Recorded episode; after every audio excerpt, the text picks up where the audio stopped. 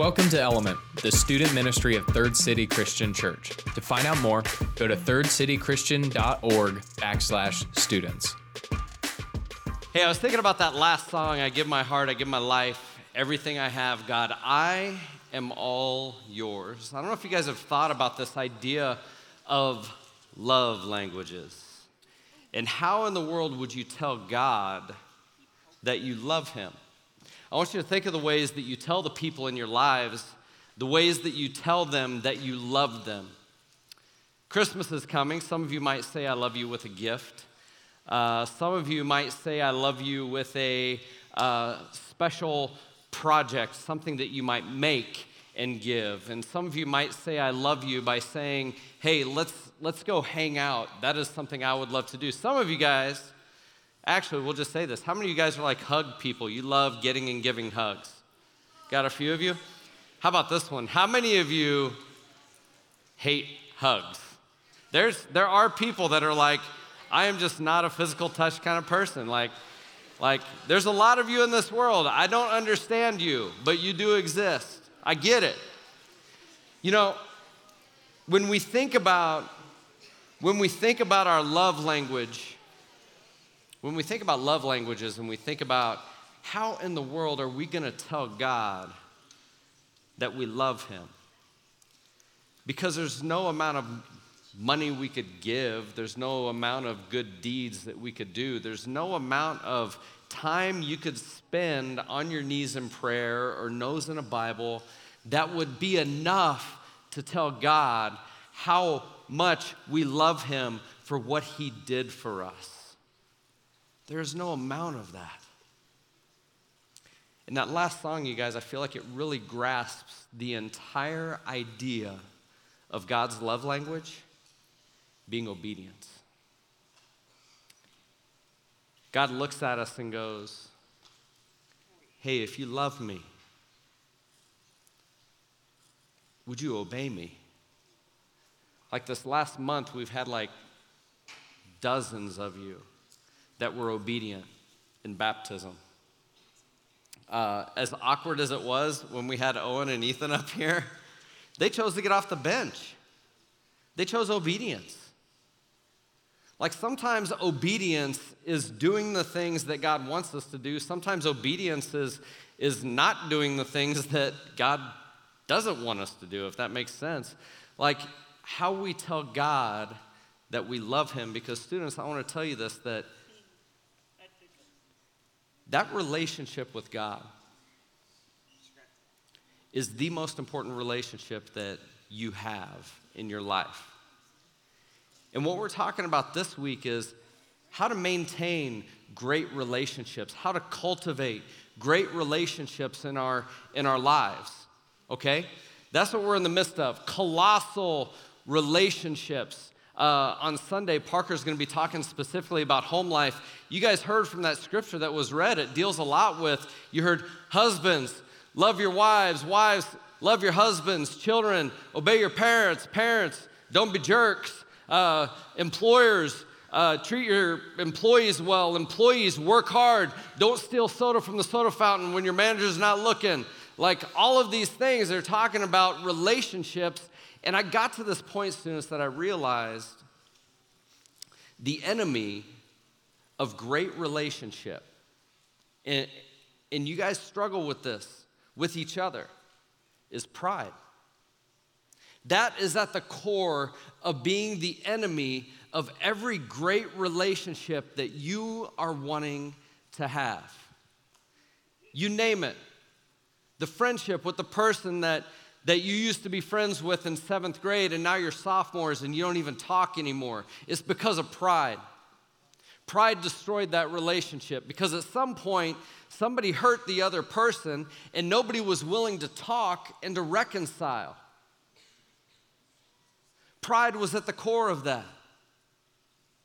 You fight with your siblings and you go, I'm the older brother, this should never be.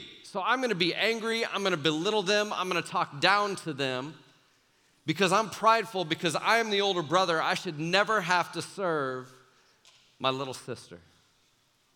And it's pride ruining our relationships. You look at your relationship with your parents. You point a finger and you go, everybody else's, everybody else's parents aren't making them do this. Why are you making me do this? I shouldn't have to do this. Just because I'm 18 now. Famous for all you seniors, right? You're going to hold that one up there. I'm 18. I can do whatever I want. No, you can't even sign your own contract in Nebraska. Like, you're just a, you're a, you're a kid that can smoke and vote. Like, there's nothing else you get to do. And, you know, so I, I don't even know. Yeah, do with what you want about that. That's going to be out there online now. You're 18, you're a kid that can smoke and you can vote. And Anyways, no, pride is attacking your relationship with your parents. It's because of pride you're standing up to them and you think that you know better because, from your vantage point, you're the center of the world. They couldn't know better than you. Pride is the enemy of every great relationship. We go all the way back to the Garden of Eden, students. God created paradise, it was beautiful. He created Adam and Eve. He said, Be fruitful, multiply, fill this place. And Adam and Eve chose pride. They were presented with the opportunity to be like God. And they reached out for that because they couldn't choose submission and obedience. And you see that that obedience was there right at the beginning. Disobedience and pride is what destroyed that relationship between Adam and Eve and God in that moment. And we're living in the results of that. So, students, I want you to think about this for a minute now. Think about the relationships in your life, the ones that currently are, the relationships that, that were, and maybe some relationships that you wish were a little bit different. You wish that they were better than they are or better than they were. I want you to think for a minute about the reason why you're not willing to have conversations to mend those. I want you to think about that. We find in the midst of your best relationships that pride is the enemy. And pride wants to destroy everything that is good.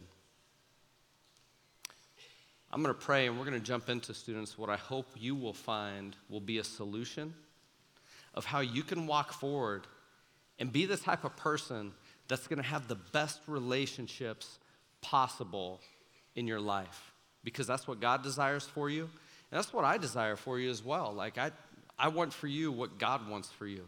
So let's pray and then let's jump into God's word. Father, we know that we tend to ruin things. Father, we know that we are imperfect. And Lord, I just pray that tonight you would help all of us to look at our lives humbly and to look for ways that we have made ourselves the center of our own world. And Father, show us how sinful that is. In addition to that, Lord, that's not enough. Father, I pray that you would help us to have relationships that would model love unlimited to the people closest to us and to the world around us. I ask this in the name of Jesus. Amen. So here we are in Colossians chapter 3 verse 18 and 19 says, Wives, submit to your husbands as fitting in the Lord. Husbands, love your wives and do not be harsh with them. Another book in Ephesians that says, Wives, submit to, submit to your husbands as, as uh, submit to your husbands as the church does to Christ. And then the very next verse it says, Husbands, love your wives as Christ loved the church and gave himself up for her. There is a beautiful picture, you guys, of mutual submission and mutual sacrificial love and all of these relationships that they're talking about in Colossians chapter 3. And that's what I want to get to. Is what is the key to quality relationship. I remember when Cassie and I were going through our premarital counseling, uh, often ministers will take you to Ephesians chapter 5. And I remember the, the man that, that uh, officiated our wedding drew a picture of a, of a chair, and then he had an H and a W that would represent the husband and the wife. And he said, when it comes to this marriage, who should be serving who? And like you imagine, Cass and I were very young looking at this and going, man, this is like a test. If we don't get it right, man, we don't get to go forward with this. Like I remember the stress in the moment. And I remember conviction as I looked at those verses, and I couldn't help but be drawn to husbands love your wives as Christ loved the church and gave himself up for her.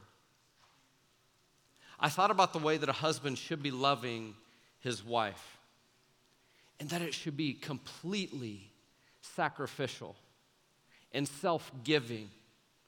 And I'm going to put them first. And then I thought to myself, well, if that was the situation, what, what wife wouldn't want to submit to a husband that loves her in that manner? Right? So here's you, here are you guys, 6th, 7th, 8th, 9th, 10th, 11th, 12th graders. You're like, hey, let's not talk about marriage. We're a long ways away from that. I get it. So, what I want to do is, I want to connect this to your relationships. If you look at the quality of your friendships, I see this as something, students, that, that you struggle with consistently. How do I handle conflict? How do I handle confrontation? When somebody does something that's hurt me, how do I approach them? Do I just point a finger and say, hey, you were wrong? How do I do this? And I find myself back understanding a sacrificial love that was demonstrated for me that I need to demonstrate to others in my relationships. And a phrase that I've used with my children that I would like to use with you guys is this if you were to go home tonight and make a list of all the qualities that you would want in your best friend, what are some of those things that you would want on those lists? I want you guys, to, I want uh, just shout a few things out. What would you want? I, did I hear loyalty? Was that one? What's that? I heard loy- loyalty. I heard honesty. What's that? Honesty. What'd you say? Caring. Okay? Dante said caring as well. Trusting. Sense of humor. You know, so here's so here's what I want you to think about, students. Here's what I want you to think about, students. Of all of those things, what if the only quality that your best friend had was that they were completely sacrificial in how they loved you. They were completely giving of themselves in a healthy way, completely to you. Would that cover the majority of these qualities that we're looking for in a best friend? Am I right? So, this is the challenge, though. Honest, self giving, sacrificial love is hard to come by in today's day and age. And the advice that I've given my children is you need to find people that love God, love the church, and love you. And you need to be the friend that you want to have. So, students, this is the, this is the pinch point is you're, I'm asking you to be sacrificial.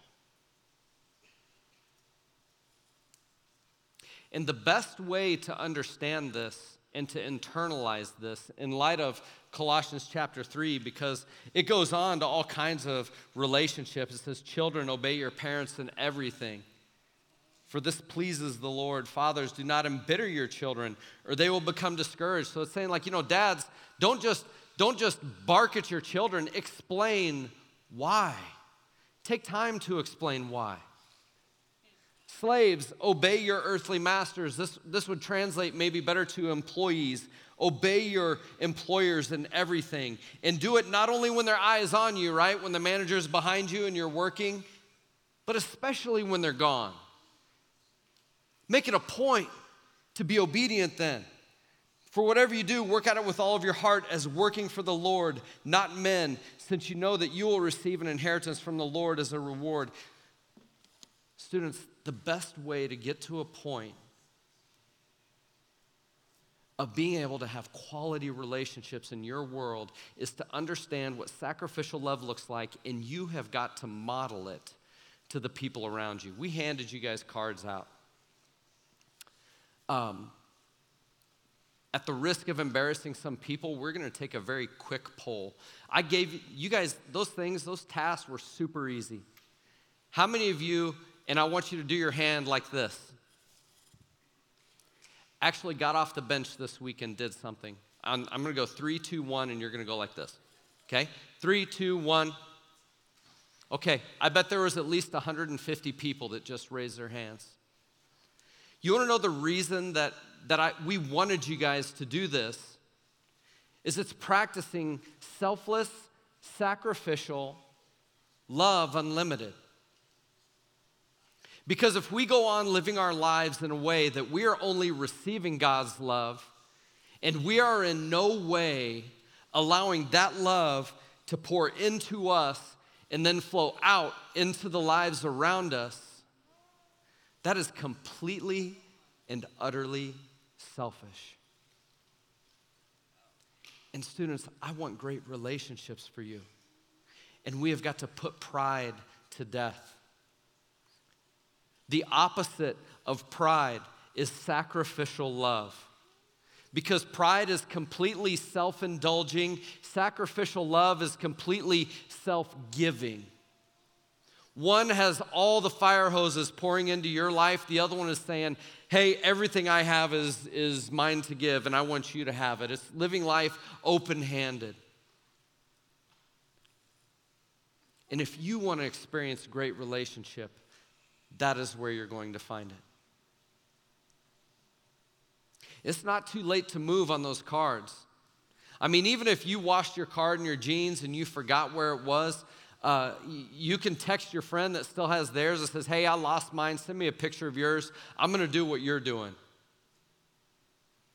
Find a way to get moving because God is wanting you to learn and to experience what sacrificial love is. in students, God's love language is obedience.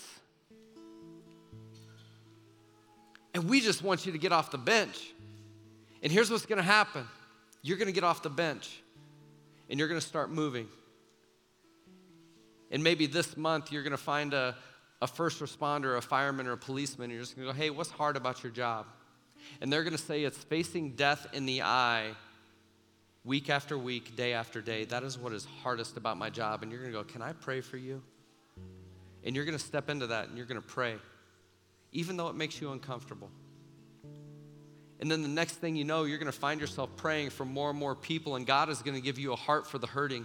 And then the next thing that you know, you're going to recognize students that are hurting that are in your classes, and you're going to go, Hey, what's been hard about your week? How can I pray for you?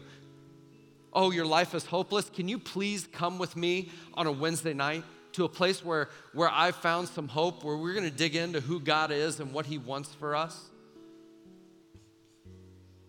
And you're going to find yourself doing bigger and bigger kingdom things simply as you choose obedience. It will change your life, it will change your relationships if you choose sacrificial love over prideful indulgence.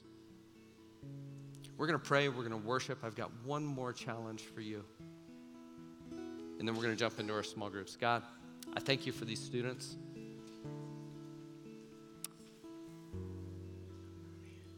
Lord, I, I feel an entire room of potential kingdom workers that would be willing to love sacrificially. If they would choose to step off the bench and to choose obedience. Father, we know that it's our pride that damages our relationships. It keeps us from apologizing, it keeps us from reconciling, it keeps us from talking to people. Lord God, remind us of our position and that it's a humble position. And that's where we'll get the strength to have the quality of relationships that you desire for us. It's in your son's name we pray. Amen. If there was ever a man that could be prideful about his position in Christ, it was a man named Paul. He planted church after church after church after church because the Spirit of God had empowered him to do this, and he did it so well. And he would have reason to boast and to be prideful. And I want to talk to you about a position of humility that he takes in Philippians, and it's because he understood how sinful a man he was. He said this But whatever was to my profit, whatever makes me famous and me prideful, I consider it a loss for the sake of Christ. What is more, I consider everything a loss compared to the surpassing greatness of knowing Christ Jesus my Lord, for whose sake I have lost all things. This is a guy that left behind power, prestige, and chose a position of humility because he fully understood that God loved him sacrificially and he could not help but be moved to obedience. Students, God has loved you passionately.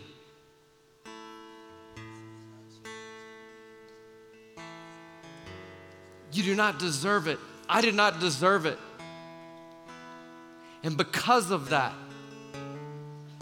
man, if you fully understand that God has looked past all the garbage in your life, you have the ability to engage in healthy, God loving relationships here because you will have the ability to forgive, you will have the ability to forget, you will have the ability to move on. But sometimes, you're going to have to step into some hard conversations, but here's what makes it possible it's not your wisdom, your strength, your power. It's God working in you, giving you the ability to step into those situations. So, students, some of you, this is foreign to you because you've never experienced sacrificial love. Jesus chose to sacrificially step in and love you in spite of your life in spite of what you're thinking about right now that, that Jesus couldn't possibly love, He loves you in spite of that. He's wondering if you're going to step towards Him. And once you experience sacrificial love, you'll be able to experience that in all of your other relationships.